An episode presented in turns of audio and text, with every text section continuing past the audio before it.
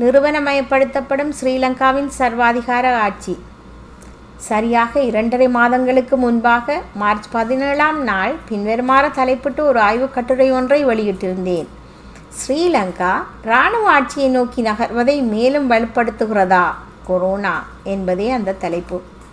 இன்று எழுபத்தி ஐந்து நாட்களின் பின் திரும்பி பார்க்கையில் இராணுவத்தை மையப்படுத்திய சர்வாதிகார ஆட்சி ஒன்று நிறுவனமயப்படுத்தப்படுவதையே கண்கூடாக காண முடிகிறது. கடந்த ஆண்டு பிற்பகுதியில் கொத்தபாய ஜனாதிபதியானதும் ஸ்ரீலங்கா சர்வாதிகார ஆட்சிக்கு மீண்டும் திரும்புகின்றது என்றே பல வெளிநாட்டு ஆய்வுகளும் சுட்டி நின்றன.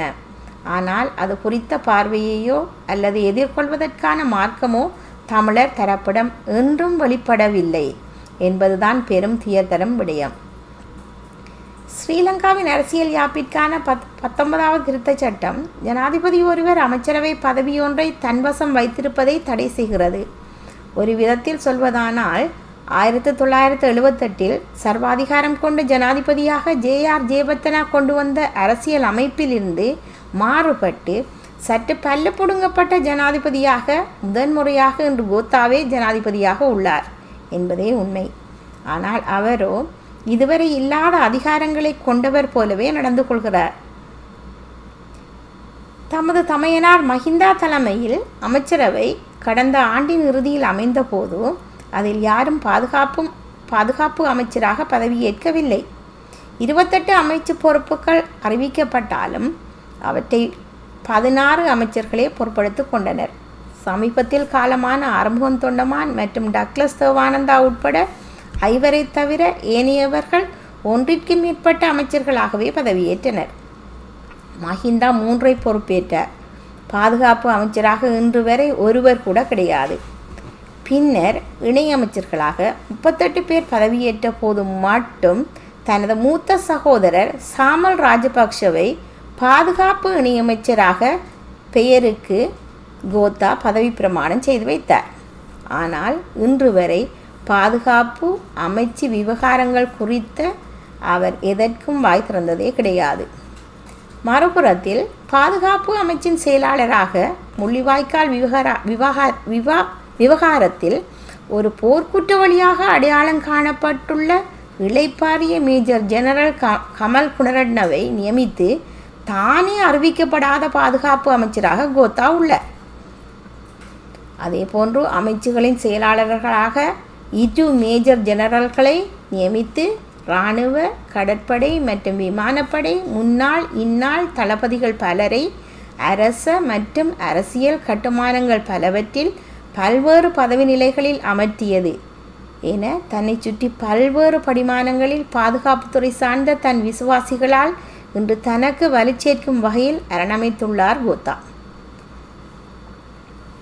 இந்நிலையில்தான் மார்ச் மாதத்தில் கொரோனா வைரஸ் தொற்று ஸ்ரீலங்காவில் தன் தடத்தை பதித்தது. எங்கும் மீண்டும் போர்க்குற்றவாளிகளில் முதன்மையாளராக கருதப்படும் இராணுவ தளபதி சுவேந்திர டி செல்வாவை தலைமையாக கொண்ட கோவிட் பத்தொன்பது சேலனி ஒன்றையும் கோத்தா அமைத்தார். அதை மையப்படுத்தி பாதுகாப்பு அங்கங்கள் அனைத்தும் அதில் ஒருங்கிணைக்கப்பட்டன. இதில் பிரதமர் மட்டுமல்ல அமைச்சரவை ஒன்றே முழுமையாக காணாமல் போனது. அனைத்து விவகாரங்களிலும் அமைச்சராக பாதுகாப்பு அமைச்சினூடாக தன் பாதுகாப்பு படை விசுவாசிகள் சகிதம் கோத்தாவே எங்கும் நிறைந்திருக்கிறார். விஞ்ஞானம் சுகாதாரம் சம்பந்தப்பட்ட ஒரு விடயம் ஒரு பாதுகாப்பு விடயம் போன்றே கையாளப்படுகிறது. அதேவேளை அரசியலமைப்பிற்கோ அல்லது சட்டவாட்சிக்கோ தாம் மதிப்பளிக்கவோ அல்லது கட்டுப்படவோ போவதில்லை என்பதை மறைமுகமாகவும் அவ்வப்போது வெளிப்படையாக தெரிவிக்கவும் கோத்தா தயங்கவில்லை.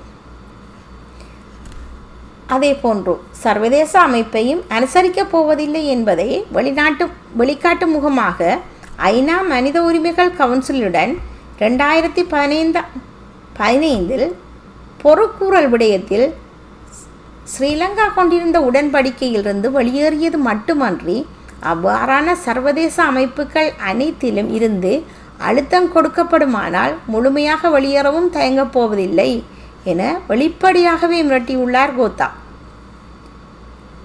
இச்சூழலில் கோவிட் பத்தொன்பது வைரஸ் தொற்று உலகை அரசியல் பொருளாதார மற்றும் சமூக ரீதியாக புரட்டி போட்டுள்ளதால் எழுந்துள்ள புதிய அசாதாரண சூழலை தமக்கு சாதகமாக பயன்படுத்த கோத்தா முனைவதையும் காண முடிகிறது. புதிய சூழலை தமக்கு சாதகமாக பயன்படுத்தி பல ஆட்சி தலைமைகள் சர்வாதிகார ஆட்சி முறைமைக்குள் ஒளிந்து கொள்ள முயல்கின்றன. அதே வேளையில் மக்கள் நலனை பாதுகாக்க என உருவாக்கப்பட்ட பல சர்வதேச நிறுவனங்கள் தற்போதைய நிலையில் மோசமான பலவீன நிலைக்கு தள்ளப்படுகின்றன. இவை அனைத்தையும் தனக்காக வலிநிலையாக கொண்டு வர கோத்தா முனைகிறார்.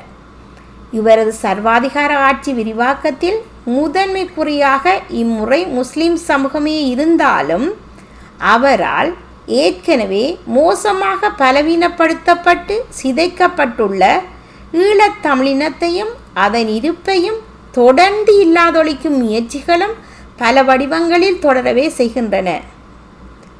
வல்லவனும் அடிசறுக்குவான் என்பது போல அவரது செயற்பாடுகள் மற்றும் முன்னெடுப்புகளில் பல குறைபாடுகளும் பலவீனங்களும் வெளிப்படவே செய்கின்றன.